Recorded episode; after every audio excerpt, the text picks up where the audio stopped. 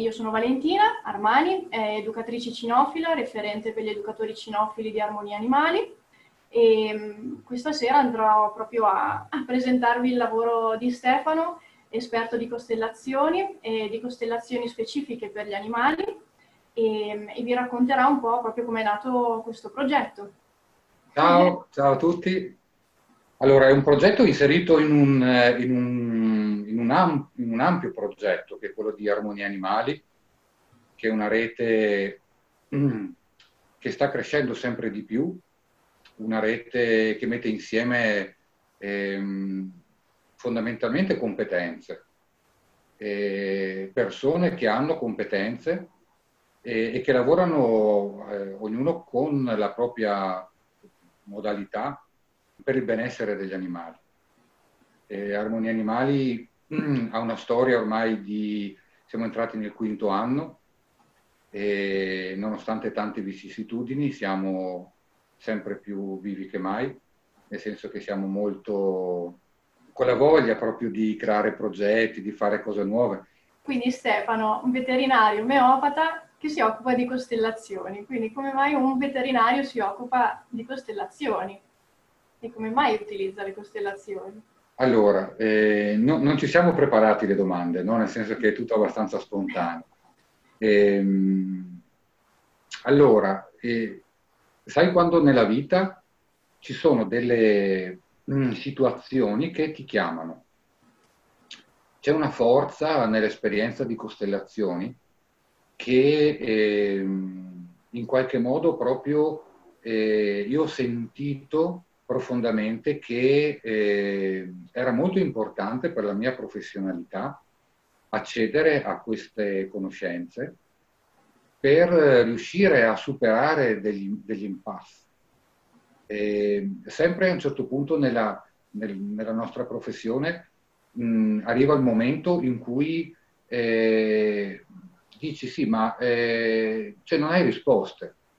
Il cliente ti, ti, pone delle questioni attraverso le problematiche degli animali e quindi problematiche fisiche o mh, problematiche anche comportamentali, no? di, diciamo di dinamiche emozionali. E, mh, animali che non, non, vivono bene poi alla fine nel contesto, no? che manifestano disagio a, a vari livelli. E allora uno eh, fare il veterinario è cercare di trovare delle soluzioni. E quindi io ho cercato sempre di, di, di incamminarmi no? verso una strada che potesse portare a, a, trovare soluzioni e poi offrirle anche alle persone.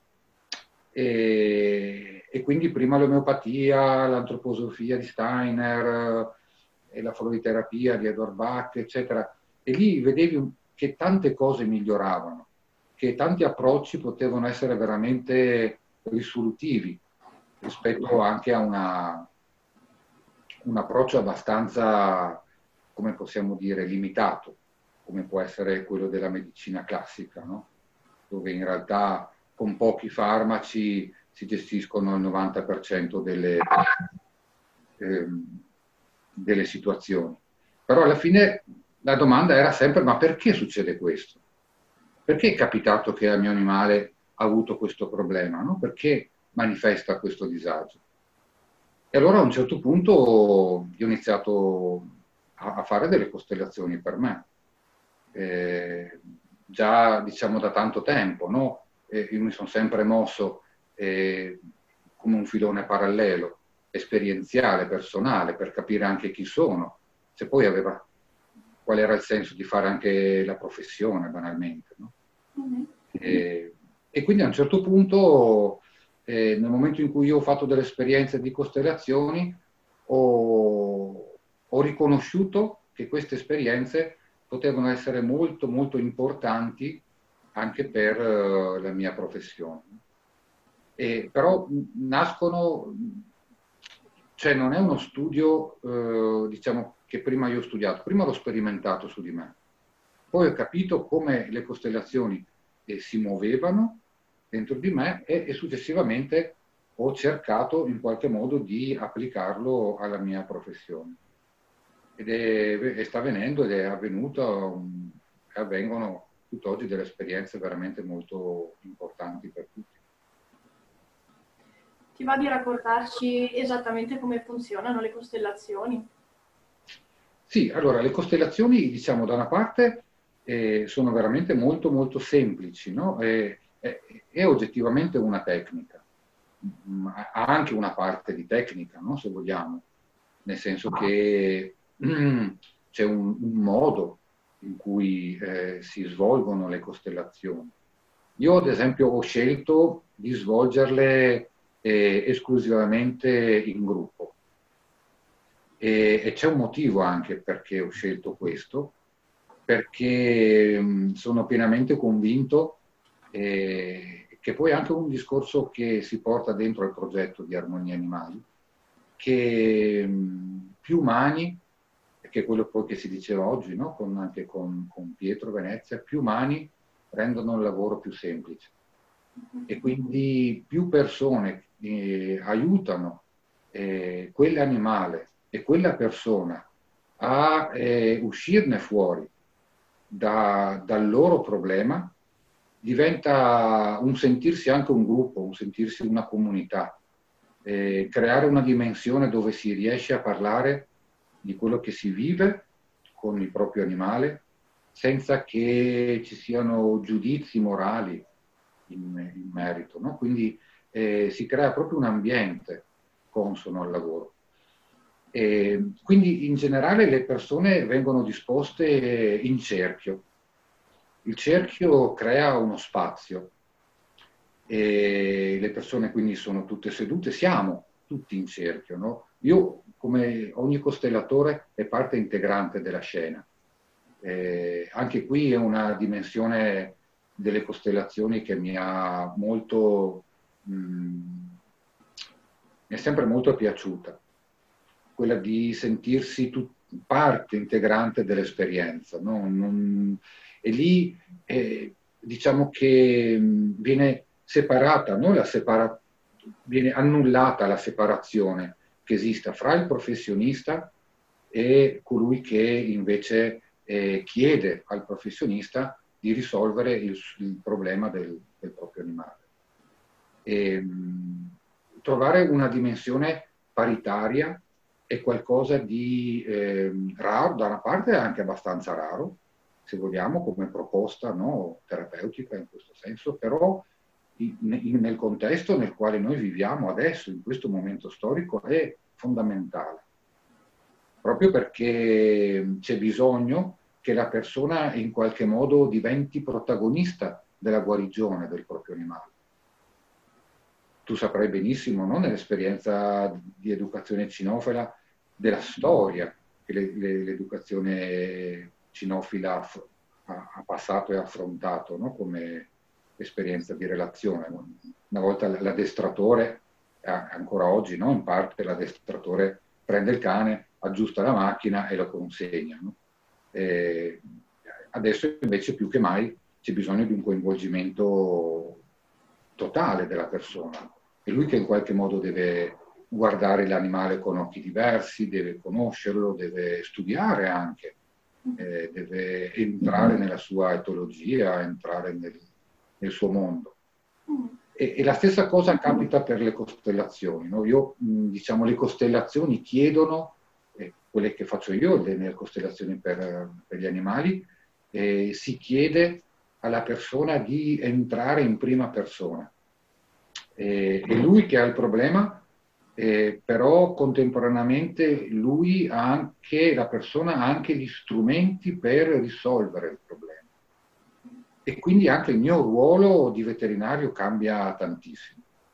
Io quando faccio le costellazioni mh, mm, è chiaro che dentro di me sono 20 e passa anni di esperienza veterinaria, quindi non è che posso cancellarla, però diciamo che cerco in tutti i modi di ehm, pormi come costellatore, quindi come facilitatore di un processo, piuttosto che non quello del ruolo di chi risolve la questione, perché le costellazioni di per sé chiedono questo cambio di ruolo molto importante.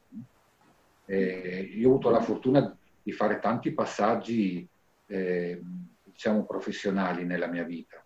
Già il fatto di eh, studiare l'omeopatia mi ha cambiato dal punto di vista professionale in maniera molto importante. No?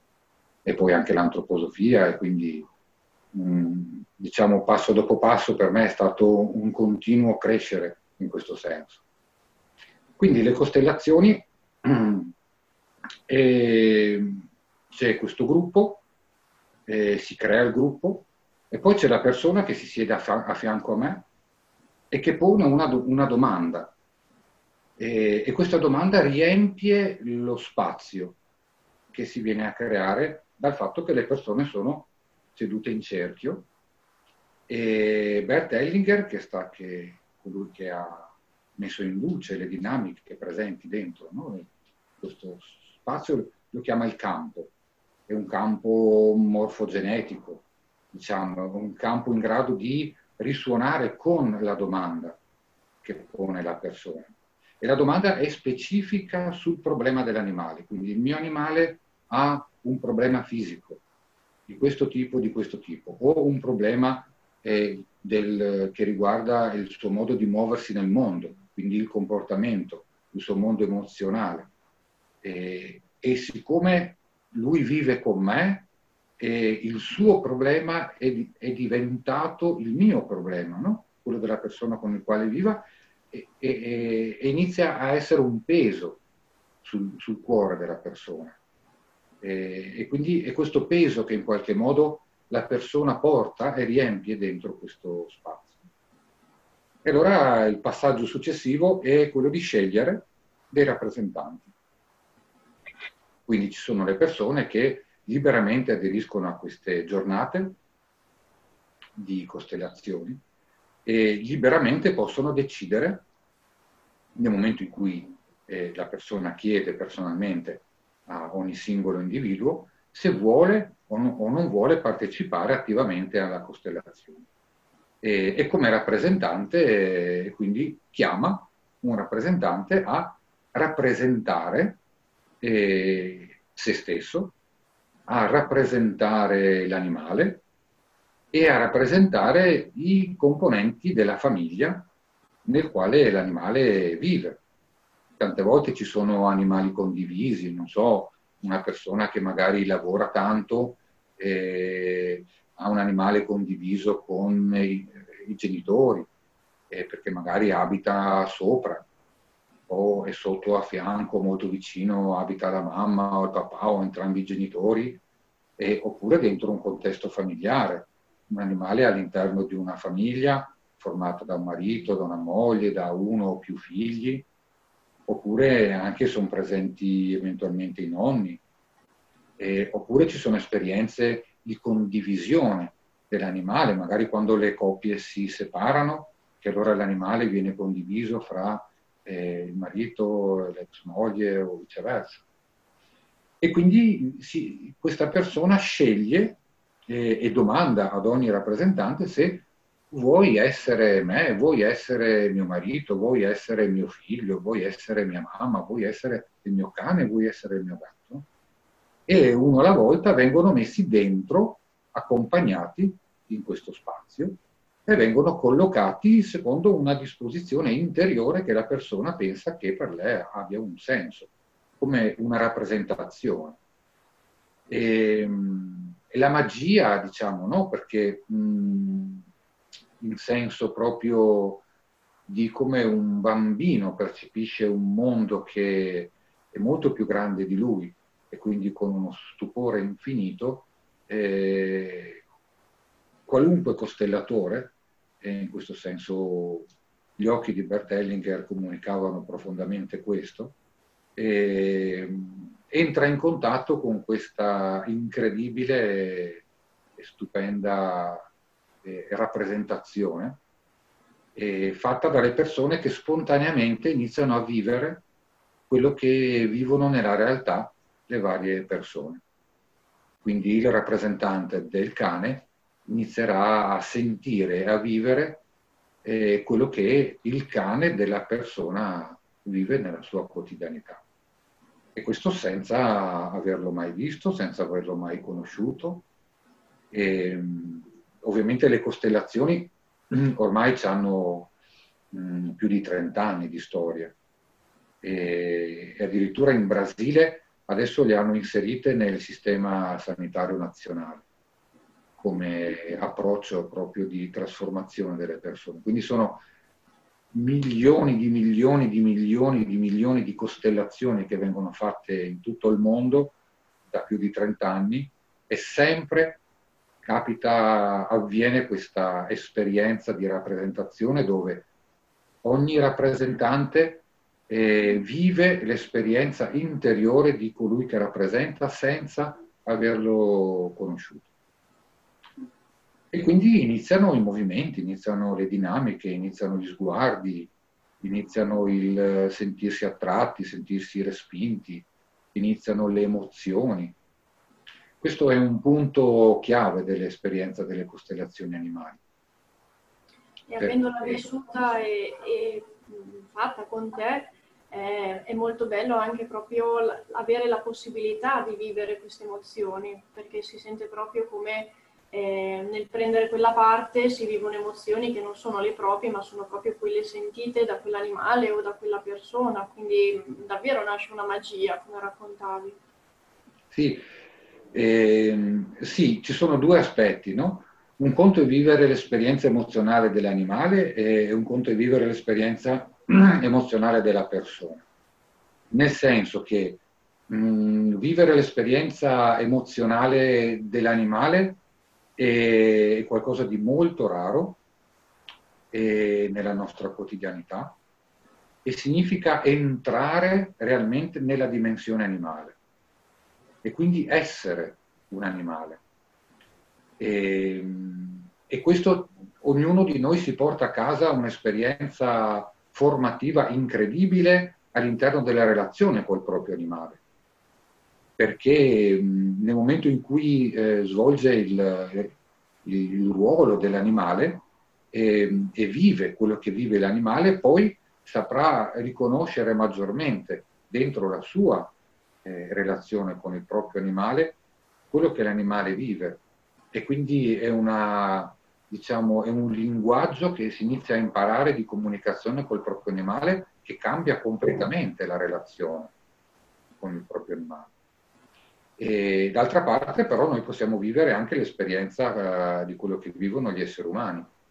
E questo è molto interessante perché ci fa entrare in contatto con noi stessi, ci fa entrare in contatto con il nostro mondo emozionale e quindi con la nostra storia e quindi con la nostra biografia e il nostro vissuto. Quindi quello che noi emozionalmente abbiamo vissuto nella nostra, nella nostra vita. E, ehm, diciamo che mm, inizia ehm, quello che abitualmente eh, possiamo immaginare che può essere una personalità, quindi una esperienza emozionale strutturata, eh, inizia a ehm, vivere la possibilità che esiste una eh, nuove modalità esperienziali, emozionali, inizia a, come un po' a destrutturarsi, no? A non essere più rigida e quindi eh, la persona inizia a entrare in contatto con il proprio vissuto emozionale e, e si crea un movimento, mh, mm, diciamo, che poi lo porta a conoscersi meglio fondamentalmente, no? a riconoscere le proprie emozioni mm-hmm. e quindi a non aver paura del proprio vissuto emozionale, non aver paura di vivere anche esperienze che possono essere diciamo doloroso in questo senso, no? prende confidenza con il proprio mondo interiore e quindi in generale è un lavoro su, su due livelli, quello che, chi è. è stato pieno il mio gatto. Però è, è interessante anche eh, rispetto a si è sempre detto che gli animali non giudicano. E nelle costellazioni da, cioè, danno anche questa opportunità proprio di vedere come eh, ogni comportamento poi eh, è conseguenza uh, di movimenti interiori. e quindi c'è sempre poi un, un, motivo e nella costellazione viene proprio messo in scena, quindi dà un'opportunità anche in questa direzione. Sì, sì questo del non giudizio è un punto cardine, eh, però diciamo che mh, allora un conto è viverlo come concetto, un conto è calarlo all'interno della propria esistenza, sono due eh, passaggi diversi due esperienze diverse, no? Perché il fatto che gli animali non giudicano eh, moralmente, no? Quindi io gli vado bene anche se la mattina mi sveglio con tutti i capelli storti, con, nervoso, o se torno a casa uguale, che la giornata non è stata proprio il massimo. Eh, l'animale mi viene incontro e mi, e mi dona amore incondizionato, no? è un amore che non ha la condizione, no? non è che ti amo solo se, mi ama comunque. E quindi in questo solo se è, è proprio lì che non c'è il giudizio. No? E, però un conto per noi umani è eh, avere questo, diciamo, questa verità come concetto, un altro conto è dopo applicarlo alla vita di tutti i giorni. E, all'interno dell'esperienza delle costellazioni il ehm, non giudizio morale e quindi accettare la realtà per quella che è, eh, è uno dei cardini su, sulla quale si basa proprio l'esperienza delle costellazioni e in particolar modo eh, per, quel, per, quella degli animali, dove eh, diciamo, il non giudizio viene proprio eh, calato nella realtà esperienziale mi raccontavi proprio di come gli animali vanno sempre nella direzione dell'unione e non della separazione, cosa che avviene evidente proprio all'interno delle costellazioni. Puoi farci qualche esempio? Sì, eh, allora mh, dobbiamo immaginare che nel momento in cui eh, Bert Hellinger ha portato al mondo questo suo contributo, eh, mh, diciamo che eh, è un un contributo molto mh, corposo in questo senso. Eh, non è solo un, una semplice tecnica, ma è una diciamo, possibilità che ognuno di noi ha di accedere a delle leggi che sono universali. E, una di queste leggi è quella proprio di ehm, favorire le forze di unione allora, una delle cose più semplici proprio da vedere, le costellazioni possono durare da un quarto d'ora a mezz'ora, a un'ora, a un'ora e mezza, dipende, no? dipende da, da tantissime cose. E, però diciamo che nella prima parte di tantissime costellazioni, soprattutto nel momento in cui c'è una coppia, si vede come l'animale si mette spontaneamente, il rappresentante no, dell'animale, si mette spontaneamente eh, dentro la coppia e, crea- e cerca di creare un collante fra la coppia, cioè cerca di favorire l'esperienza di unione. Magari ci sono coppie che sono in crisi e che cercano in qualche modo eh, o hanno vissuto una separazione e, e magari l'animale è arrivato quando loro erano insieme e, dopo le, le, cose sono evolute, varie vicissitudini di vita, questa, coppia, questa coppia si è separata e nella separazione l'animale può essere semplicemente anche rimasto con una persona o essere eh, gestito da tutti e due. Ma immaginiamo anche che rimanga semplicemente con una persona, lo stesso l'animale in qualche modo fa da collante. Ma e qui cosa, cosa vuol dire fare da collante? Vuol dire che in qualche modo lavora eh, seguendo l'impulso di forze spirituali che sono creatrici e che quindi eh, in qualche modo ale, anelano alla, all'unione. L'unione all'interno di una separazione significa che eh, alle persone viene chiesto di andare al punto essenziale della loro esperienza e che è il punto nel, nel quale loro si sono conosciuti e quindi all'amore che in qualche modo li ha uniti. E questo amore che l'animale sente. è per questo amore che l'animale lavora, perché eh, lui, diciamo, contiene dentro di sé l'esperienza dell'amore incondizionato e quindi questo amore incondizionato presente in un cane o in un gatto che sono, diciamo, archetipicamente dei predatori, si manifesta come una forza attiva di unione. E allora, ad esempio, nell'esperienza di costellazione esistono delle frasi, esistono dei movimenti che il facilitatore poi in qualche modo interagisce no? con questo spazio e cerca anche lui di eh, far sì che la coppia si riunisca a partire dal riconoscimento della profonda storia d'amore che c'è stata, al di là, diciamo, eh, di quello che sono state poi le scelte basate sulle, perso- sulle varie rispettive personalità di torto, di ragione. Quindi è andare a, proprio al nucleo dell'esperienza, no? E in questo senso c'è una riconciliazione e l'animale lavora assolutamente per questo. No? E so, eh, ci raccontavi che eh, inizialmente le costellazioni sono nate per le persone, non tanto per gli animali, e questo è un contributo nuovo che stai portando proprio tu. E, però hai avuto un confronto anche proprio con eh, Ellinger sulla questione, giusto?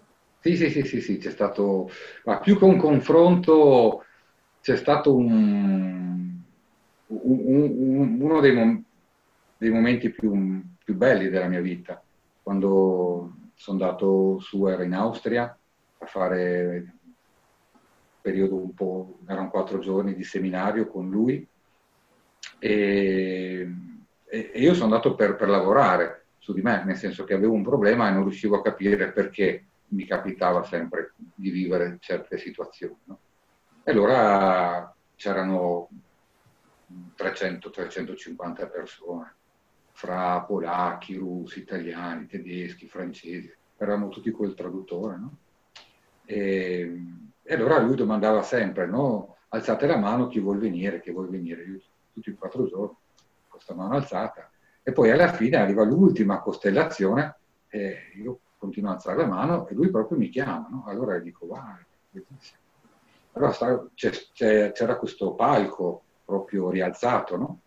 e, come se fosse un teatro, con tutte le persone eh, sotto, e io gli espongo il mio problema. E, e lui, quando sente che sono veterinario, e mi dice, ma tu sai che gli animali sono esseri spirituali? E io lo guardo e gli dico sì, lo so. Mm. E lì c'è stato, a me mi è sembrato un anno di silenzio, cioè quei silenzi con quegli occhi che mi hanno guardato, che hanno durato un'infinità, no? in realtà sarà stato magari 30 secondi, però di silenzio totale e dopo lui ha iniziato a parlare, ha iniziato a parlare della sua esperienza di relazione con gli animali. E lui ha, avrà avuto già passati gli 80 anni, quindi che aveva pensato, aveva deciso, stava ragionando che effettivamente eh, mangiare carne non aveva più senso e che quindi gli animali in qualche modo potevano, mh, mm, cioè si poteva sviluppare una diversa relazione vera e propria con gli animali. No? E quindi c'era anche Sofia, la sua moglie, e quindi anche lei dopo ha testimoniato, eccetera. Insomma, morale della favola è la, la, la, costellazione mia, lo spazio di costellazione è, è, andato via così, nel senso che alla fine non, non mi ha fatto la costellazione e abbiamo parlato di, degli animali. Però è stato molto interessante perché lì eh, oggettivamente c'è stato un passaggio perché fino a quel momento lì, mh, nonostante gli animali di per sé avessero, cioè, fossero dentro un percorso evolutivo, no? come quello che stiamo vedendo, no? per cui di generazione in generazione si vede che eh, dalla catena fuori all'esterno sono entrati in casa e poi eh, dal divano sono entrati anche a dormire con noi. No? Quindi questo processo evolutivo è un processo evolutivo che sempre di più mh, mm, viviamo, no? eh, di generazione in generazione, i miei genitori un po' meno, i miei nonni per niente, noi tantissimo. No? Quindi è un impulso eh, molto forte per entrare nell'interiorità umana. No? Però come diciamo, impostazione eh, Bert Hellinger non aveva mai affrontato in maniera così chiara davanti poi a una platea internazionale dove la maggior parte erano poi anche costellatori, no? perché era un posto di formazione. E quindi lì si è sdoganato abbastanza. Eh, c'è Abdi che manda continuamente messaggi, devi dargli un'occhiata. e, e, quindi lì si è, si è, sdoganato, si è sdoganato un po' il, il, fatto che gli animali avessero una dignità, fra virgolette, no? una, potessero entrare. Eh, essere riconosciuti come membri del sistema familiare. Ecco, questo è accaduto, no? Quindi da là in poi le cose sono cambiate per tutti, no? E, io ho scelto di farlo solo con, per gli animali e con gli animali perché eh, questo giro di vita va così. Ma, eh, Monica ci chiede se c'è qualche libro che consiglieresti eh, per chi parte proprio da neofita sulle costellazioni quindi non so se qualche libro di Ellinger o se c'è qualcosa di più specifico. Eh, allora, sì, eh, ma eh, allora, ultimamente son, conosco e frequento eh, Gabriele Policardo, eh, mm. che è una persona molto, molto brava, eh, non solo dal punto di vista della preparazione, ma anche umanamente e, e quindi qualche libro, beh, non so, ad esempio può essere, ne uno qua sotto, ecco questo, eh, La malattia come relazione sospesa. Questo è un libricino carino di Gabriele Policardo che può essere un, un inizio per entrare dentro l'esperienza delle costellazioni.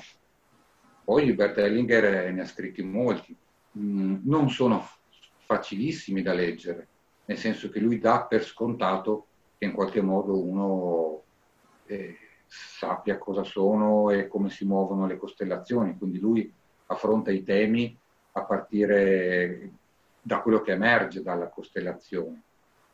E quindi e lì ci sono tanti libri che si, si possono trovare. Ok. Hai qualche altro racconto che ci vuoi... Eh, no, allora diciamo che mh, mm, interessante è poi eh, il, i successivi passaggi, no? Perché mh, mm, se no non, non, si capisce il, il senso no, di questa proposta. Allora, il senso è quello di eh, innanzitutto dare un senso a quello che capita ai nostri animali. Quindi la malattia mh, mm, assume una, eh, viene vista sotto un occhio una, un, un, punto di vista completamente diverso e anche i problemi comportamentali vengono visti secondo un'ottica completamente diversa. E mi viene in mente un, facciamo un esempio, no? mi viene in mente una, una storia.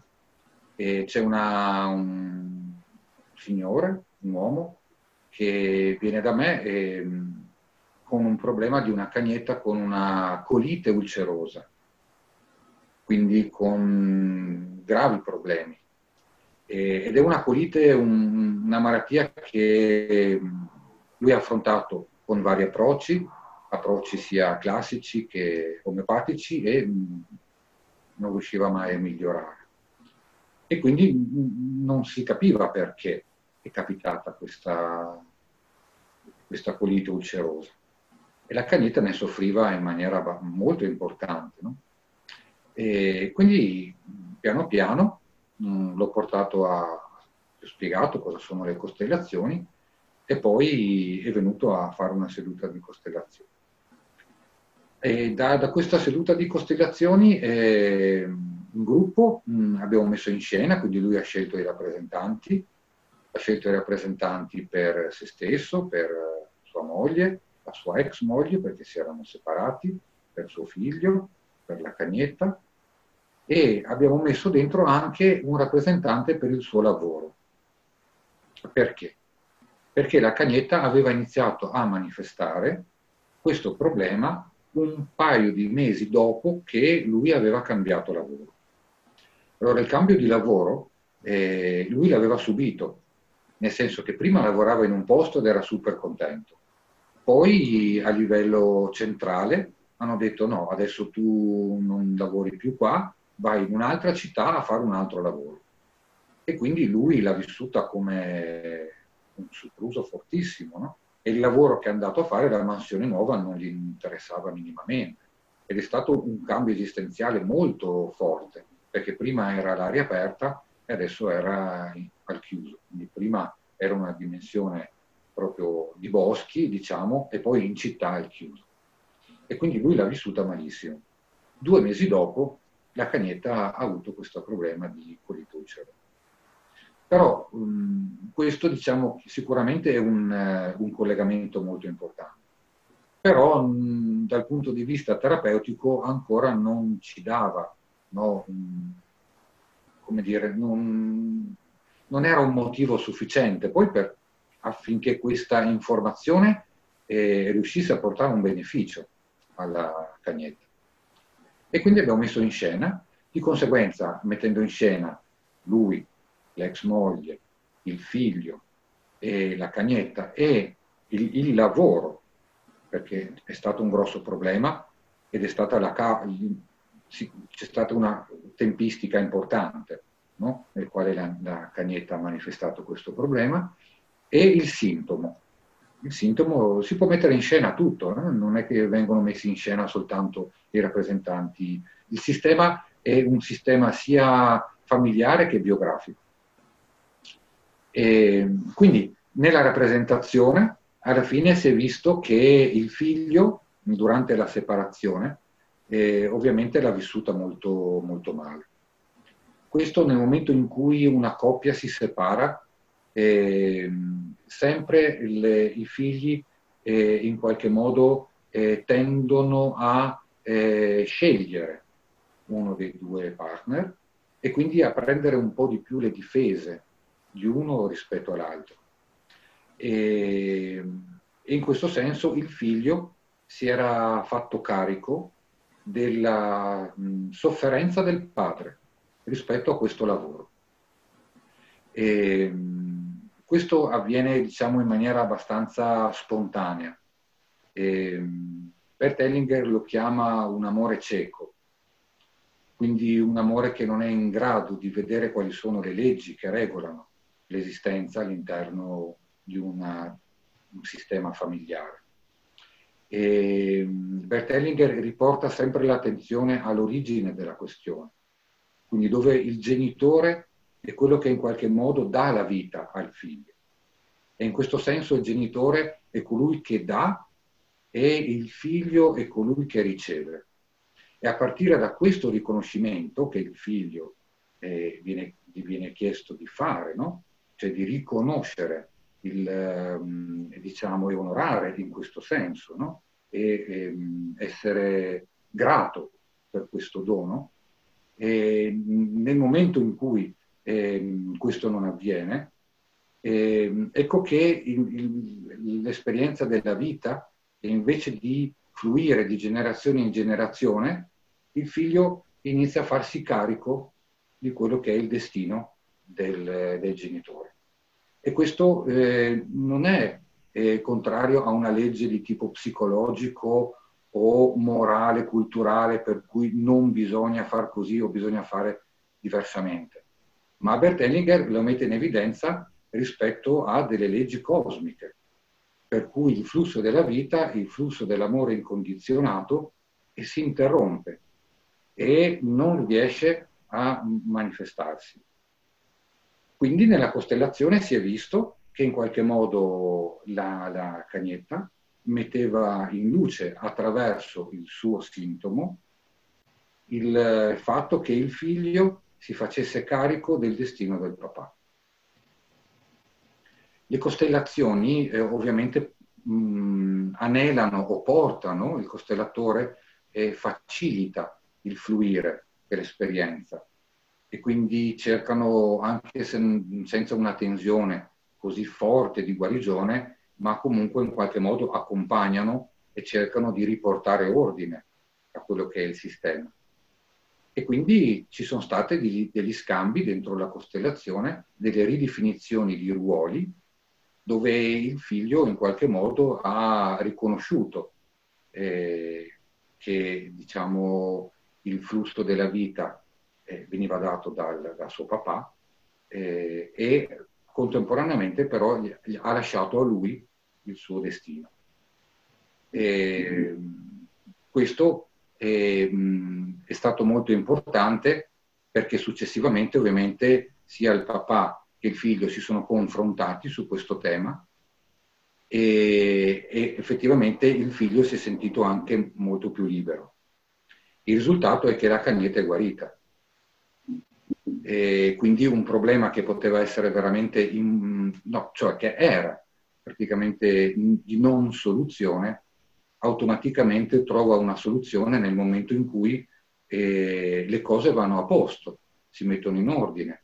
Perché noi mh, parliamo di sistemi, cioè quello che Bert Hellinger ehm, ha portato, mh, soprattutto inizialmente, sono delle costellazioni sistemico-familiari. Quindi noi mh, quando affrontiamo un tema come un qualunque problema dell'animale lo inseriamo dentro un sistema, che è il sistema familiare. E nel momento in cui io considero dentro la mia coscienza che l'animale è un membro e lo vedo come un membro della famiglia, ecco che lo rendo partecipa del mio sistema familiare. Il mio sistema familiare attuale, quindi famiglia, moglie, marito, figlio, sistema attuale di origine, quindi mia mamma e mio papà, la mia genealogia. E, e quindi lui non può far altro che eh, risuonare con quelle che sono le leggi di questo sistema. E siccome io l'ho fatto entrare in un momento specifico della mia vita e ho scelto proprio lui, quindi in quel momento biografico, eh, ho scelto quel cane piuttosto quel, che, che quel gatto, quella razza piuttosto che quell'altra, e gli ho dato quel nome piuttosto che quell'altro, per me quell'animale ha un significato importantissimo. Non dal punto di vista che mh, semplicemente mi arricchisce la, emozionalmente la mia vita, ma perché nel momento biografico mio nel quale faccio entrare l'animale, io ho, in qualche modo ho bisogno di lui, ho bisogno che lui mi aiuti a uscire da una situazione, a migliorare la mia vita, che mi aiuti a cambiare la mia vita. E, e quindi lo faccio entrare nel sistema familiare. E l'animale che, che, veicola amore incondizionato eh, non può non risuonare con le leggi che sono dentro il sistema familiare. E quindi non può non dare una mano affinché questo sistema familiare eh, migliori o ritorni maggiormente in armonia, in equilibrio, in ordine e che vada verso l'unità, che sono poi i cardini eh, esperienziali alle, quali si riferiscono le costellazioni i sistemi familiari. Ci sono diverse domande, eh, per cui intanto Elisabetta chiede eh, quando poter fare costellazioni per poterle sperimentare e quindi anticipo che comunque sia sul sito di Armonia Animali che sul sito di Stefano potete trovare tutte le date e prossimamente... la pagina Facebook mia, c'è una pagina Facebook... Sì, Stefano la pagina Facebook dedicata alle costellazioni. Alle costellazioni e se no appunto sulla pagina anche di Armonia. Certo. Ok. E poi chiedono, eh, Margherita chiede se eh, le costellazioni sono valide anche per capire se un piccolino è stato con noi solo per pochi mesi, nonostante un grande amore e cure. Se si può capire il perché. Allora, mm, io quello che ogni volta che mm, faccio una giornata di costellazioni, e mi capitano sempre situazioni diverse. Ogni volta io rimango stupito delle domande che le persone pongono alle costellazioni. E ogni volta rimango stupito delle risposte che le costellazioni danno alle domande che le persone pongono. E devo dire la verità eh, proprio dal cuore che a me è cambiata la vita dal punto di vista professionale nel momento in cui ho iniziato a, a sperimentare le costellazioni. E perché ho, ho imparato eh, in questi anni di esperienza di costellazioni, eh, secondo me mh, molto di più di quello che ho imparato nei precedenti vent'anni di attività professionale, nonostante avessi in qualche modo eh, approfondito varie tematiche, no? dall'omeopatia, vari approcci ai fiori, all'antroposofia. E, e, quindi la risposta è sì. E qualunque domanda che nasce dal cuore all'interno di una relazione con un animale ha la sua risposta e le costellazioni la possono in qualche modo aiutare a far vedere al 100%. E Ingrid invece chiede se eh, serve, nel momento in cui viene messa in scena la situazione di una coppia, se serve che sia presenti, eh, siano presenti entrambi i membri della coppia. Allora, il punto, il punto cardine per il quale io diciamo, ho deciso di fare le costellazioni, cioè di proporre le costellazioni, era, è stato un muro. Cioè io non riuscivo a superare questo muro dal punto di vista delle, eh, dello scambio di relazione con la persona e il muro era a chi l'animale dedica la sua esistenza. Se una persona vive con un animale è semplice, la sta dedicando a me. Se un animale vive all'interno di una famiglia, e quindi ci sono più componenti della famiglia, quindi un marito, una moglie o anche dei figli, a chi fa riferimento? Allora mi ricordo ancora 5-6 anni fa, avevo creato una specie di scaletta e questa scaletta diciamo comportava il fatto di a chi assomiglia il cane o il gatto emozionalmente. Ovviamente ci voleva diciamo anche un, po' di occhio no? a riconoscere come l'animale si muove nel mondo, quali sono le emozioni che vive e un minimo di autoconoscenza per dire sì, assomiglia di più a me o assomiglia di più a mio marito o è come mio figlio. Ok, questo diciamo era uno dei... Poi a chi ha dato il nome, perché dare il nome è non soltanto cioè il, il nome, eh, la maggior parte delle volte eh, ha un senso profondo per quella persona.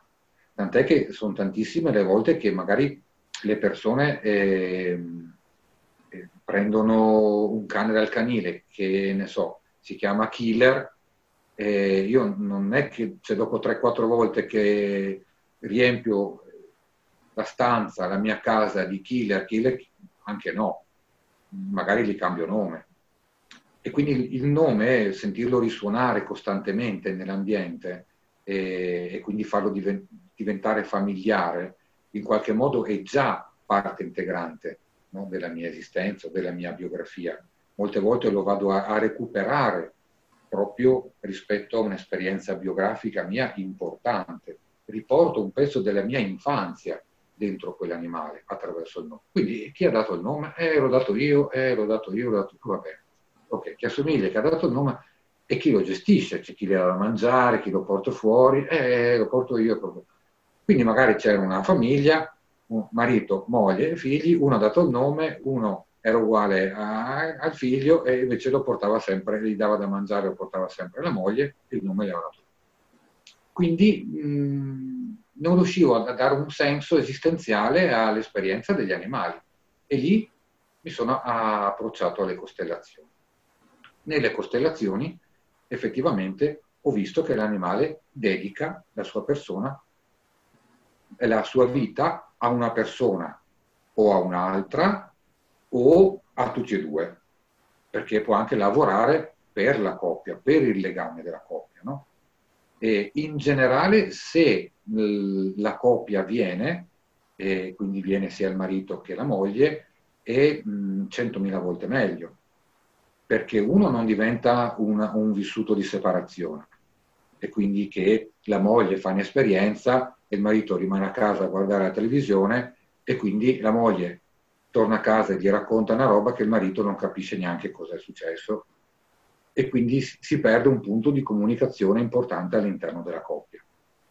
E, e poi eh, all'interno diciamo, delle rappresentazioni c'è un momento in cui il rappresentante, cioè colui che eh, rappresenta la persona, mh, il costellatore può sostituirla con la persona vera.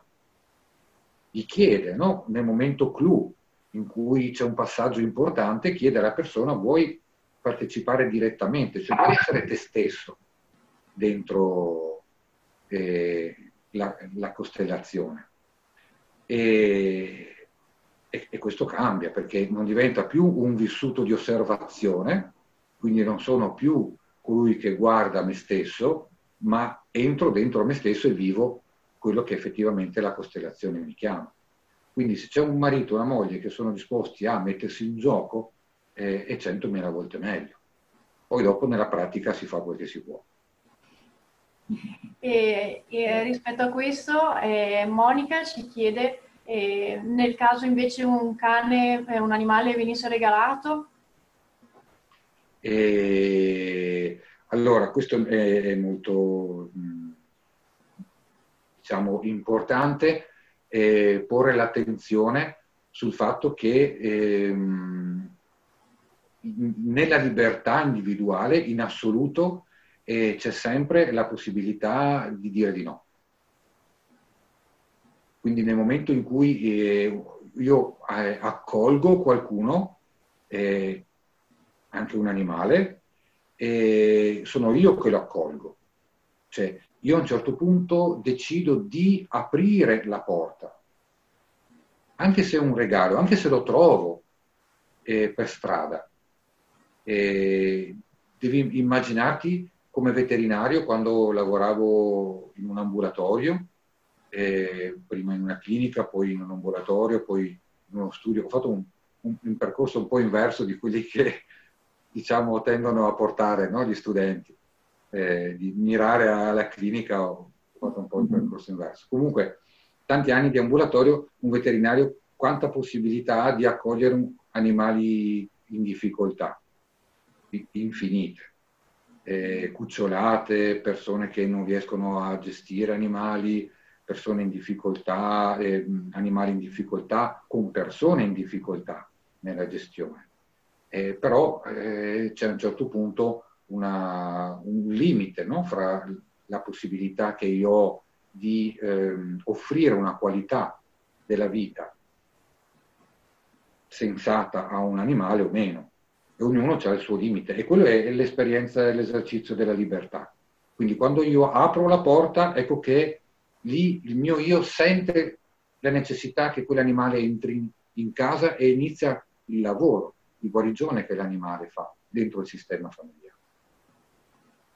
E Martina chiede anche se il cane può dedicare la sua esistenza a tutta la famiglia.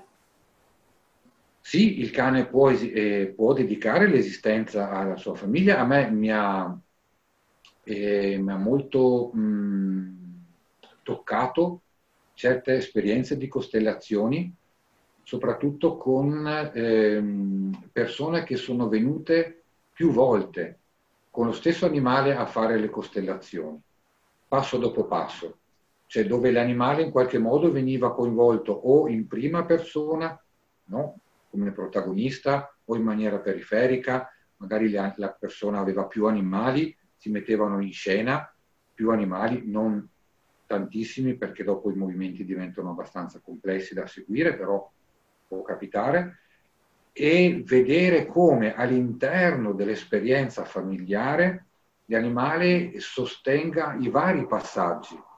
Quindi prima sostiene un passaggio, poi sostiene un altro passaggio, prima sostiene un componente della famiglia e poi sostiene l'altro componente della famiglia. Sempre verso una dimensione sistemica, no? dove in qualche modo vengano ehm, il sistema famiglia si ehm, vada e risuoni con leggi questo senso cosmico. Sì. Però sempre, ha sempre un senso, eh? Cioè, eh, non vorrei che... Allora, non è di nessuno, cioè di tutti non è di nessuno. No, no ecco, non, non, è così. No, non è... Eh, c'ha un senso eh, l'animale all'interno della famiglia. Se è dentro la famiglia, lui può dedicare all'interno della famiglia ora a questo membro, ora a questo membro, ora que- o, o, su questa tematica piuttosto che quell'altra dinamica. Mm-hmm. È molto specifico. E eh, Fusari ci scrive, immagino che il fine ultimo delle costellazioni sia il cambiamento, ma quando questo cambiamento non è possibile, perché non dipende direttamente da noi? E bisognerebbe entrare un po' di più nello specifico dell'esempio così è un po' generico. E, ehm, le costellazioni, come ogni tipo di approccio, ha i suoi limiti, eh, assolutamente sì. In generale, mm, diciamo, i limiti nei quali io mi imbatto sono fondamentalmente mh, mm, il fatto che la persona cer- tende a eh, voler capire la costellazione piuttosto che viverla. Questo ad esempio è un limite molto importante, dove dall'immagine che emerge, dalle dinamiche che emergono, si cerca di incasellarle. Allora ho capito tutto, eh, adesso mi è chiaro. Mm, no. Perché dico no? Perché l'animale non eh, si muove nel mondo attraverso la comprensione intellettuale. Quindi se io faccio nello specifico un'esperienza di costellazioni per gli animali e, e mh, la domanda che la persona pone riguarda l'animale, eh, il senso generale è che questa domanda eh, porti una risposta che arrivi all'animale. E il livello di comunicazione quindi, eh, non è intellettuale, quindi a me non viene chiesto di eh, capire la costellazione, ma mi viene chiesta di viverla emozionalmente e interiormente. Allora sì che rimango sul livello animale e quindi posso far sì che questa trasformazione raggiunga e avvenga anche nell'animale e che entri nella dimensione emozionale e poi nell'esperienza fisica. E, è, è multidimensionale no, l'esperienza e lavorano nel tempo poi, quindi non è un lavoro nell'immediato, ma anche dopo mesi e si vede ancora il lavoro che fa la costellazione. Quindi sì. agisce allora, sui livelli.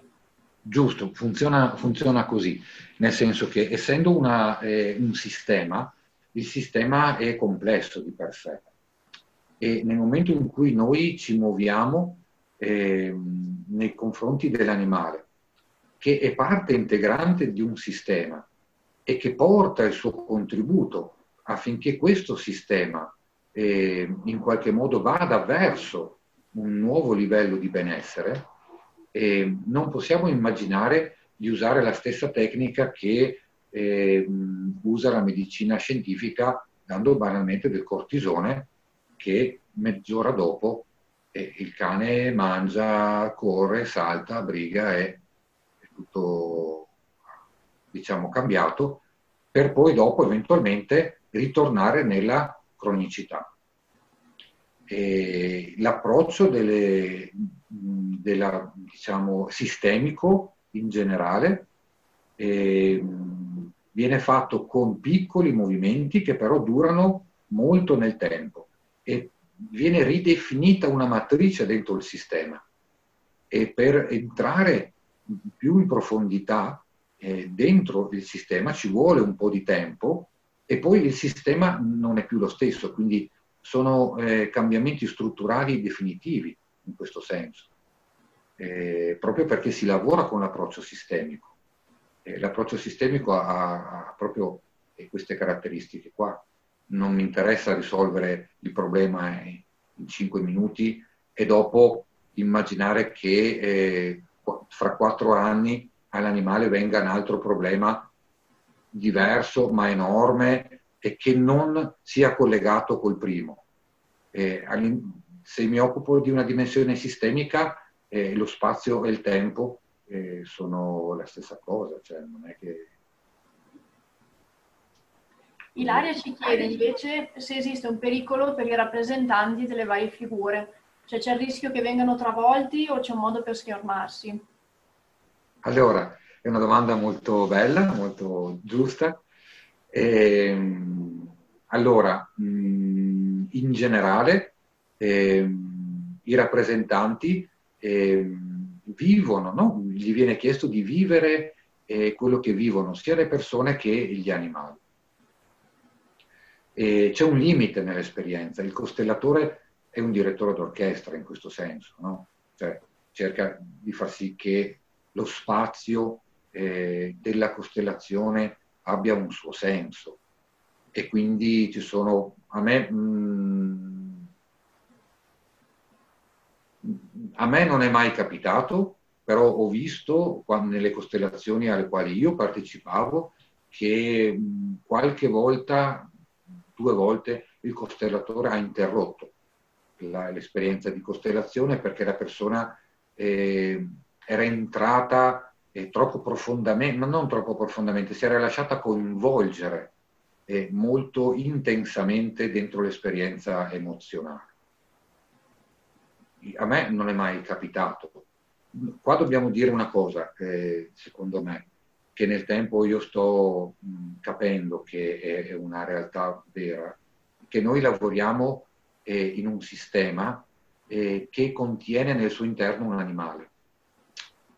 E, è qualcosa di molto diverso dalle costellazioni per le persone. Perché la frequenza che l'animale porta dentro la famiglia è la frequenza che noi sperimentiamo nella nostra quotidianità con il nostro animale.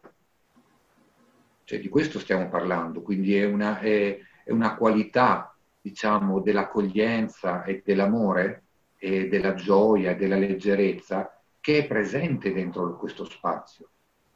E, e questo aiuta in qualche modo a far sì che l'esperienza collettiva eh, non eh, subisca delle onde così violente. Quindi non, non c'entra lo schermarsi o non lo schermarsi. Poi le persone, poi dopo, finita ogni sessione di costellazione, tutti escono dal ruolo. Mm, è una cosa che è proprio abituale, quindi si interrompe l'esperienza, si vanno a fare quattro passi, si mangia un mandarino, si beve una tisana, si fanno quattro chiacchiere, si aspetta dieci minuti, un quarto d'ora e poi si fa la seconda, la successiva seduta, proprio per facilitare l'uscita del ruolo. Mm-hmm. E Vanna invece ci chiede se si possono fare le costellazioni anche per animali deceduti. Mm. Allora, qui volevo fare, mi è venuto in mente un, un, un, un episodio e che una persona mi ha portato in, in, non in visita perché non l'avevo mai vista, eh, in un gruppo di costellazioni e il problema di una cagnetta. E, e lei mi ha detto, guarda, questa cagnolina qui da sei mesi a questa parte c'ha di tutto. È una roba incredibile. Cioè, prima è una cagnetta di quattro anni. Prima era una cagnetta sanissima. Adesso si è bloccata, aveva una dermatite, poi un'otite, poi un problema articolare. Adesso gli hanno diagnosticato un problema al fegato poi dopo gli è venuto un ascesso, cioè una roba inimmaginabile quindi non, non riusciva a capire perché.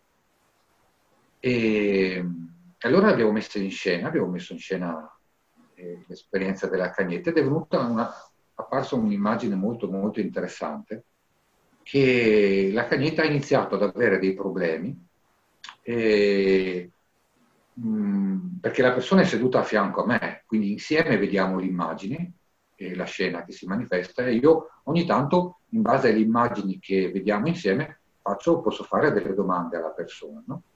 E quindi gli ho fatto una domanda, gli ho detto, ma, ma c'è un giorno particolare, c'è un periodo del, del, dell'anno, del mese che ha iniziato ad avere questi problemi? E lei mi guarda, è stupita no, di questa domanda, però è come se fosse fresciata e mi dice, ma adesso che, che mi fa questa domanda, è, è, vero, è iniziato tutto a partire da giugno, da giugno, a metà giugno, eh, sono iniziati tutti questi problemi. Prima Cagnetta perfettamente sana. E allora io gli ho chiesto, ma e a giugno cos'è successo?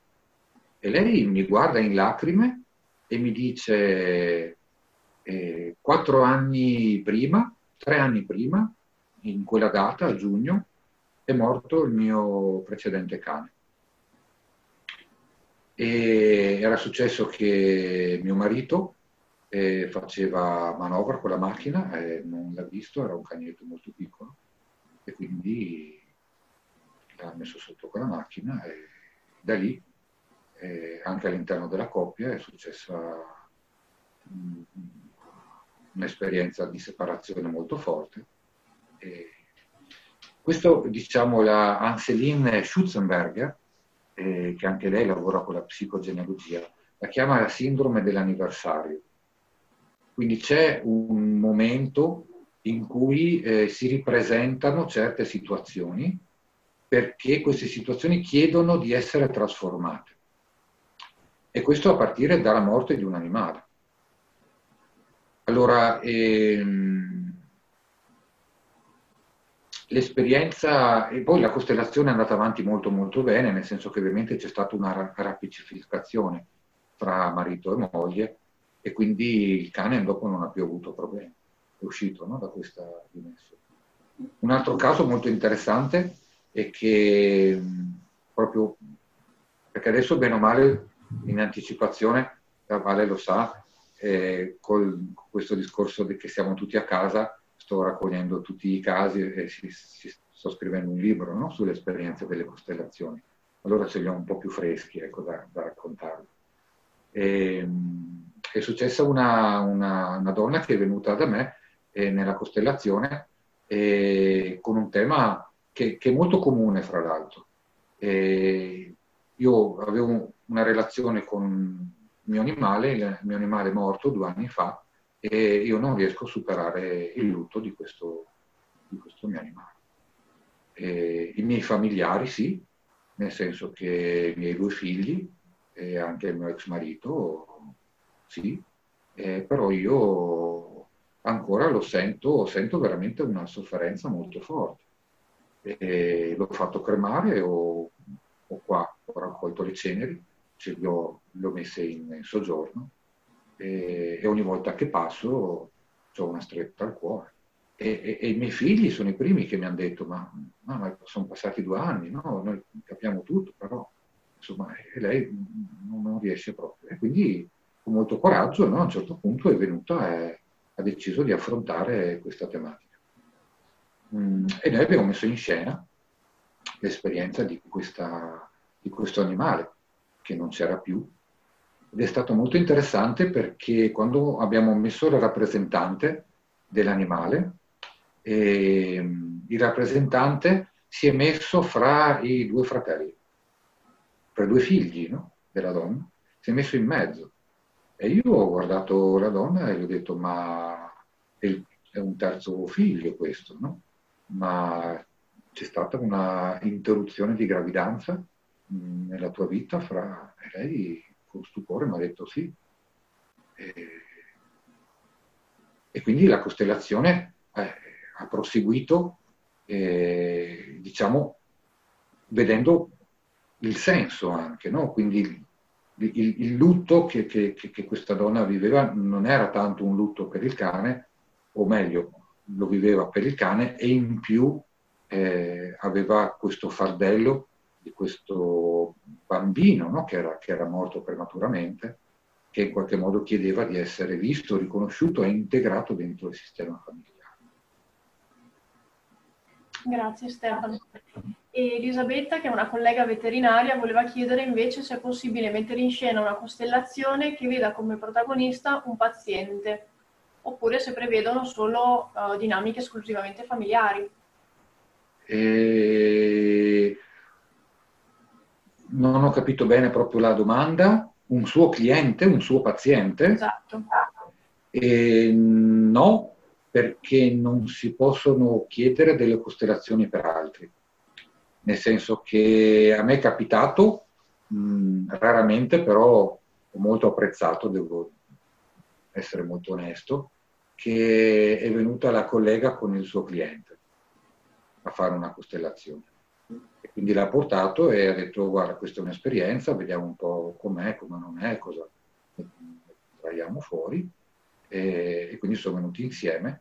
E allora, sai, è, è un, è un, viene chiesto di mettersi in gioco, viene chiesto di uscire in prima persona. Le forze di guarigione non sono più eh, prerogativa nostra come categoria, eh, ma appartengono alla relazione, appartengono a chi tiene in piedi la relazione. Quindi fra me e il mio animale il, il massimo delle forze di guarigione appartengono a me, non alla figura esterna. Eh, questo è, è, dove si sta andando, eh? volenti o nolenti, eh, a passettini molto piccoli, però eh, questa è la direzione. Cioè riappropriarsi di quelle che sono le forze di guarigione dentro la relazione fra, fra me e, e il mio animale. E Valentina nel lavoro che fa come educatore cinofilo, eh, bene o male l'approccio è, è molto simile. No? Eh, ci sono mh, sempre più tensioni in questa direzione.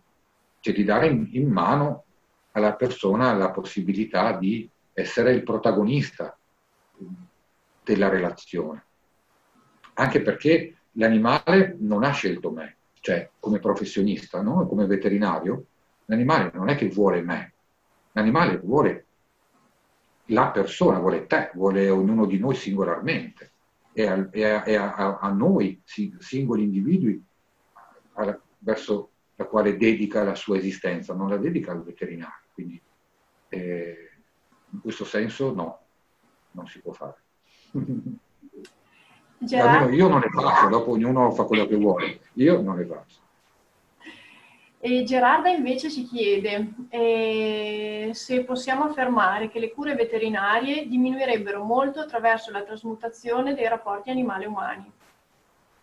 Ciao Gerarda, perché immagino chi è. Eh, ciao cara.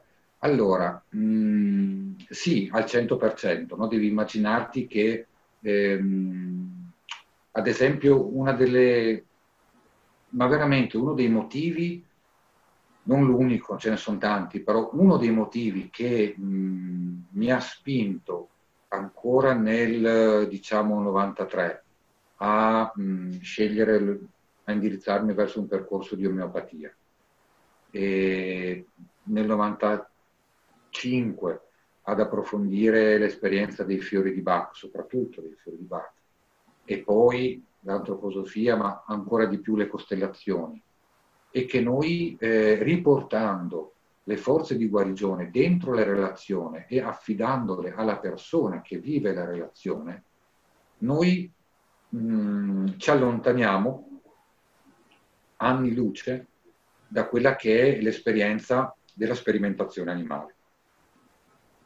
Quindi se da una parte il farmaco eh, chimico eh, passa attraverso la sperimentazione animale e quindi io uso qualcosa che eh, in qualche modo incarna una sofferenza eh, nei confronti dell'animale, eh, senza ovviamente diciamo, mh, fare bianco e nero, no? nel senso che a volte è necessario, però la tendenza e la tensione è verso quella di eh, allontanarsi da questa esperienza di sofferenza e quindi entrare nell'esperienza dell'amore incondizionato, che è un amore terapeutico, e quindi di affidare alla persona eh, la, il, le forze di guarigione.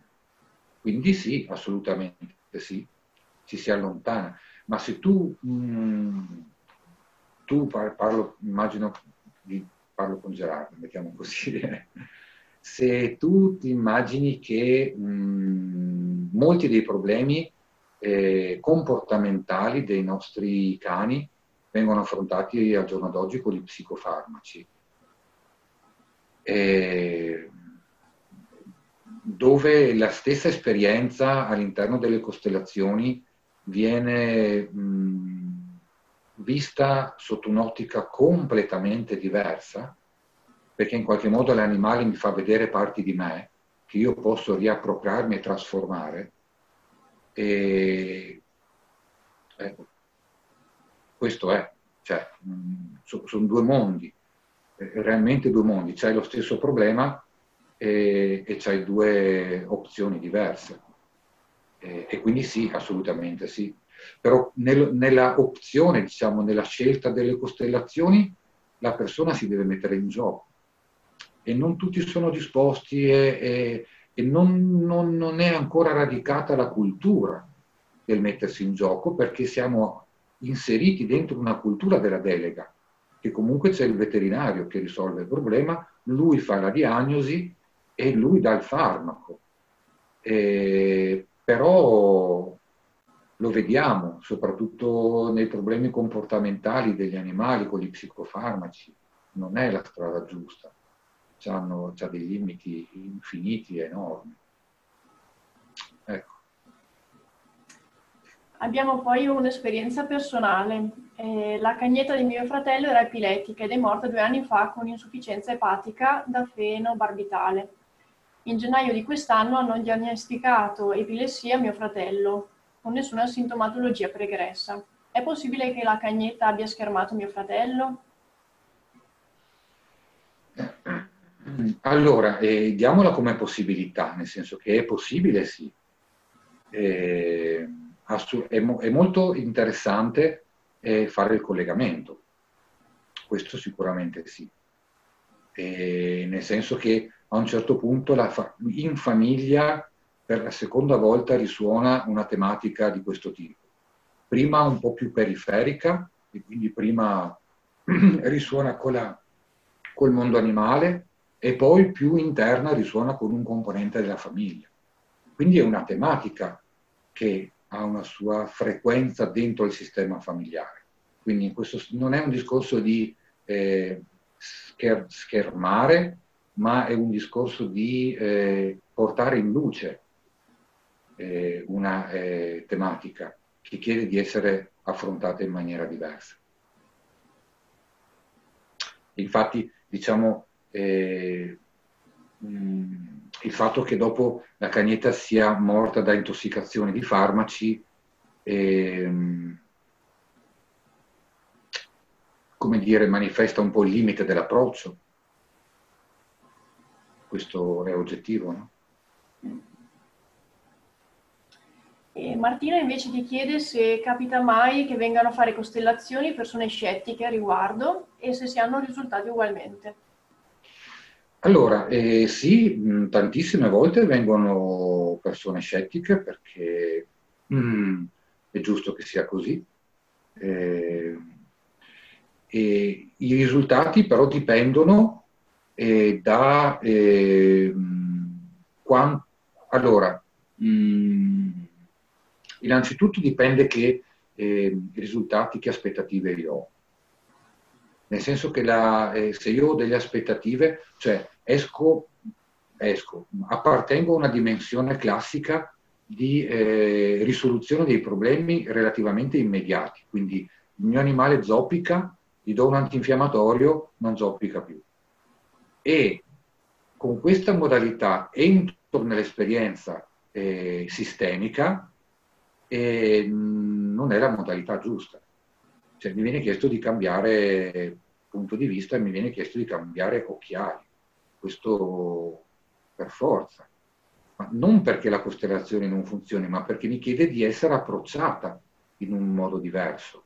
Non posso immaginare che una esperienza così, eh, diciamo, complessa e incredibilmente bella e profonda, io la, la approccio in maniera superficiale, immediata, senza alcuno coinvolgimento. Mm.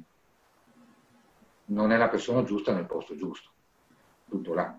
Quindi la, la costellazione chiede eh, una, come dire, un modo di essere mh, mm, un po' diverso, il che non vuol dire credere, eh? assolutamente.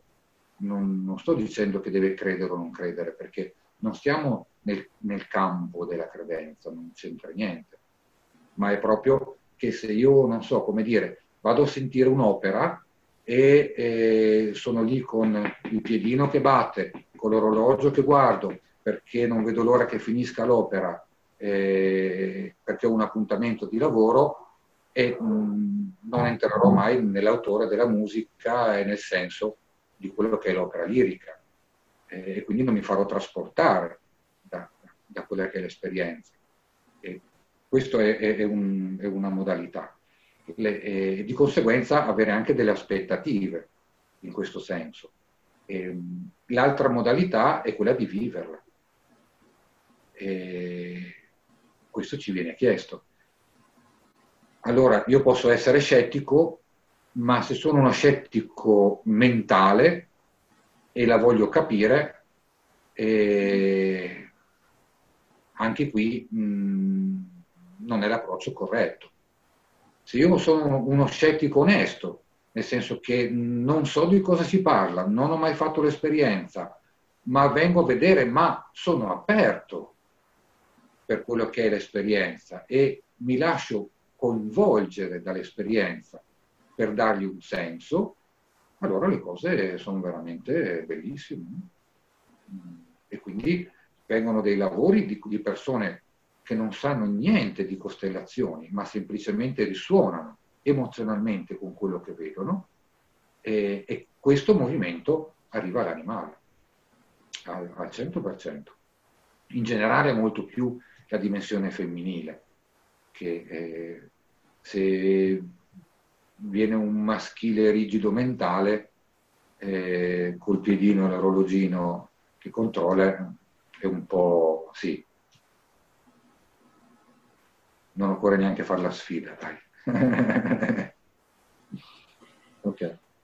Allora, Stefano, abbiamo tantissime domande e ancora poco tempo. Eh, per cui... Poco tempo. Sì, perché mh, poi a parte uno, un'oretta e mezza che volevamo fare questo webinar e poi volevamo raccontare in chiusura alcune cose pratiche anche, no? rispetto alle mail che riceveranno. Quindi vediamo di, di, rispondere velocemente a queste ultime domande e no, se non si fa rispondere se... a tutti ci saranno sicuramente altri appuntamenti dedicati. Dai. E quindi Thomas chiede se un animale aggressivo, eh, anzi un animale aggressivo cosa sta dicendo ai membri della famiglia. E, e sono domande un, un pelino troppo generiche. Le costellazioni entrano molto molto nello specifico. Io ti posso fare un esempio e una storia. E cerco di fartela il più breve possibile. E, allora, un animale aggressivo, c'era una cagna eh, di 30 kg che eh, un figlio aveva regalato alla mamma e ovviamente l'aveva regalata cucciola e, e, questa cuccioletta era tranquilla, felice, contenta. Poi cresce, cresce, cresce, a un certo punto succede un episodio e questo episodio è che la mh, cagnetta rimane chiusa in macchina eh, perché la, per la donna si allontana e, e la cagnetta inavvertitamente, andando a cercarla a vedere dove era andata, con le zampe schiaccia il tasto della chiusura delle portiere e quindi la macchina si chiude da dentro, con le chiavi dentro. Cosa faccio, cosa non faccio? Chiamo i vigili del fuoco perché devono rompere il vetro. Quindi rompe il vetro e da quel momento lì eh, questa cagnetta diventa molto aggressiva, diventa molto aggressiva con tutti, e anche con il figlio tant'è che nessuno riesce a entrare in casa, tant'è che a malapena riesce a portarla fuori, quindi 30 kg abbondanti, e anche il figlio ha grosse difficoltà di relazione, di conseguenza anche con la mamma. E questo è il problema, questa è la storia, questo è il problema e lo mettiamo in scena. E, um, I rappresentanti sono qua molto semplici perché c'è un rappresentante per la cagnetta, la cagna, un rappresentante per la mamma e un rappresentante per il figlio. Nella spontaneità del movimento dei rappresentanti si vede subito che la cagnetta è, va in difesa della mamma e quindi il figlio in qualche modo non eh, può avvicinarsi perché la cagna sta difendendo lo spazio della mamma. Allora, eh, nel momento in cui la mamma vede questo, quindi questa donna vede questa immagine, lei a un certo punto gli è tutto chiaro. E, e la chiarezza sta nel fatto che, eh, un po' collegandosi alla storia precedente, dove i figli in qualche modo cercano di eh, eh, sostenere eh, il dolore dei genitori e quindi di farlo proprio. E, questa donna veniva fuori da una separazione e quindi da un conflitto molto forte col marito dove c'era anche, c'è, sta, c'è, c'è stata una grande parte di violenza, e, subita ovviamente. E il figlio ha preso le difese della mamma e quindi a un certo punto gli ha regalato questa cagnetta. E la questione era che il figlio aveva 30 anni e che aveva bisogno di farsi una vita e che però non riusciva mai a recuperare le forze interiori per incamminarsi verso un percorso di libertà, perché sua mamma lo teneva legato, lo teneva legato con telefonate quotidiane, anche due volte al giorno, come stai, come non stai. Quindi eh, a partire da questa scena la mamma ha deciso che eh, avrebbe cambiato la modalità di relazione con uh, il figlio e che si sarebbe in qualche modo centrata. E nel centrarsi avrebbe acquisito una maggiore forza e acquisendo una maggiore forza avrebbe delegato meno la cagna a essere aggressiva nel difenderla verso il mondo esterno, nel momento in cui il figlio si fosse allontanato. E quindi così è andato. Dopo sei mesi mi ha mandato una mail dicendo che per la prima volta aveva invitato a casa i suoi amici, che erano praticamente anni che nessuno veniva a casa sua, e che la cagna gli aveva abbaiato un po' per quando ha suonato il campanello, poi era andato a annusarli e poi era andata nella sua cuccia tranquilla eh, e che suo figlio aveva trovato un lavoro all'estero, che era contentissimo, che era il lavoro della sua vita e che quindi era contentissima che sua mamma fosse più serena. Quindi all'interno di una esperienza di questo tipo è, è tutto il sistema familiare che migliora, cioè è parte integrante diciamo, di questa proposta quella di eh, lavorare sul sistema famiglia. E quindi non è che soltanto se io ho un animale aggressivo, non è che il benessere o il miglioramento eh, appartiene solo all'animale, ma nel momento in cui io metto in moto dei meccanismi che eh, portano un reale beneficio al sistema, tutto il sistema ne beneficerà. Questo è l'obiettivo delle costellazioni. Quindi una mamma che è più serena perché sa che il suo figlio è contento a fare un lavoro esterno, che è il sogno della sua vita, con una cagnetta che è serena dentro casa dove può eh, fare venire i suoi amici. Chiara chiede se secondo la tua conoscenza è corretto dire che a differenza dell'uomo l'animale non ha un corpo mentale, quindi non ha una consapevolezza del suo essere animale. Mm. E, ehm, allora, mm, di che animali parliamo? Cioè, nel senso che eh, se parliamo dei cani e dei gatti, eh, io li vedo come un po' una punta di diamante dell'evoluzione animale. Non possiamo parlare, eh, non possiamo mettere sullo stesso piano eh, un cane, un gatto o una volpe e un tasso, no? pur essendo magari entrambi tutti e quattro dei predatori che appartengono alla categoria dei predatori. Mm, veramente non possiamo metterli sullo stesso piano, perché per dormire sul nostro letto, a fianco a noi, o, o vivere o partecipare a un'esperienza di costellazioni, eh, il cane e il gatto ci hanno messo migliaia di anni di, ta- di tappe una dietro l'altra di avvicinamento all'essere umano.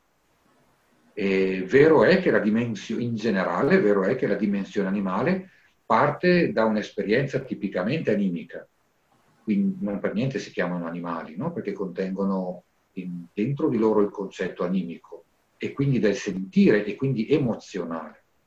Questa è l'esperienza più immediata che noi anche viviamo nella relazione con i nostri animali.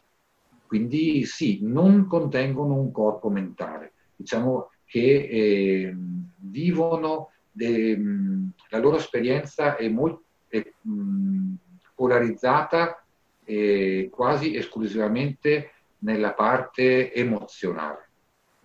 E d'altra parte però, eh, e qua eh, la Valentina è testimone, ci sono animali che eh, hanno bisogno di usare una parte del mentale per risolvere problemi, per in qualche modo dare un senso anche alla loro esperienza di vita. No? Vero?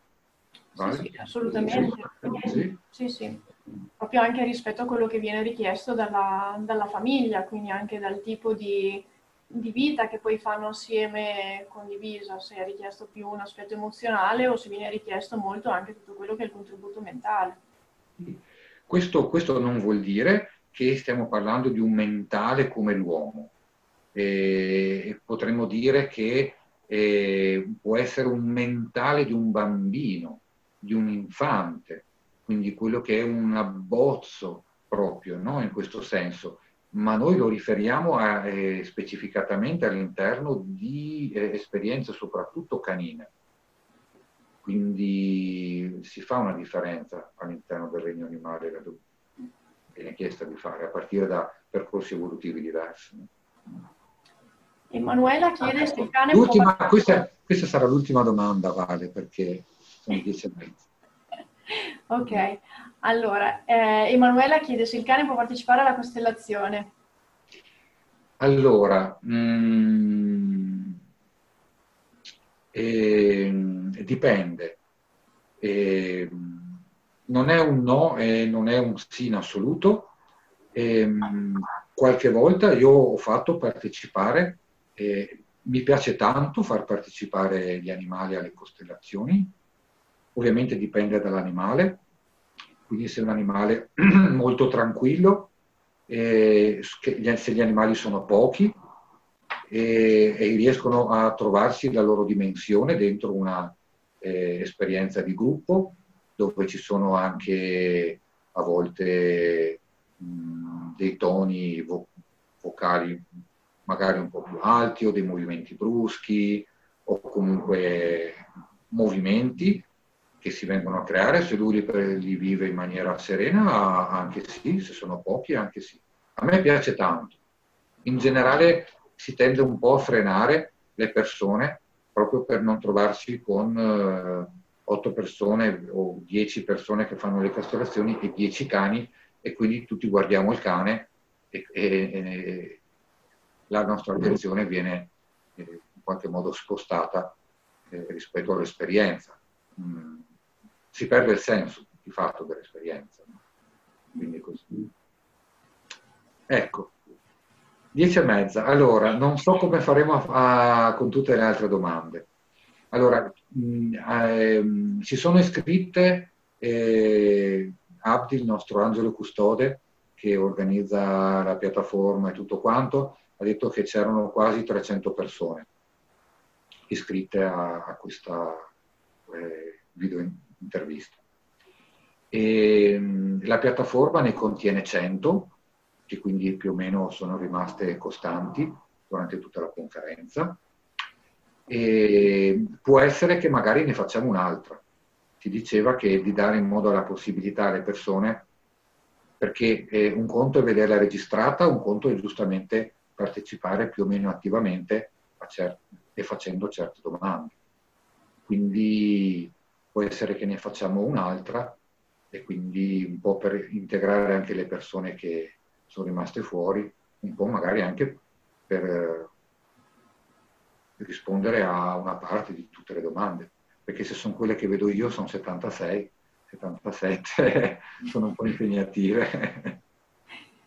E No, volevo un attimo specificare solo una cosa, visto che c'era tra le domande, quando Stefano parla di sperimentazione, eh, parla di sperimentazione della relazione del, con l'animale, quindi di quello che è il vivere la relazione assieme, quindi assolutamente non di sperimentazione animale. Ah, e... chiaro, sì, sì, sì, sì, sì, sì, di vivere l'esperienza, no? Sì, di sperimentarla in maniera viva, certo. Quindi sì. direi sicuramente possiamo tenere un altro appuntamento dedicato per cui chi non ha avuto risposta questa sera uh, può partecipare alla prossima, può comunque scriverci, può contattare Stefano direttamente eh, alla, alla, mail eh, o scrivere su Facebook, quindi attraverso i vari canali possiamo comunque andare a, a rispondere alle vostre curiosità. Eh, vi ricordiamo che questa è una proposta di Armonia Animali, che è questo progetto che ormai da 4-5 anni eh, continua. Qui non so se vedete eh, che io vi ho messo i, i, libri anche della collana, qua la zampa, che è parte integrante del progetto Armonia Animali. Quindi di cambiare una, l'approccio proprio alla relazione, eh, sia terapeutica che una relazione personale, eh, insomma incamminarci verso nuove visioni. Ecco. Per cui grazie a tutti. Grazie davvero. E grazie vi aspettiamo male. per il prossimo webinar. E sul sito poi trovate tutte le, le altre proposte e i professionisti che fanno parte della rete. Bene. Ciao a tutti.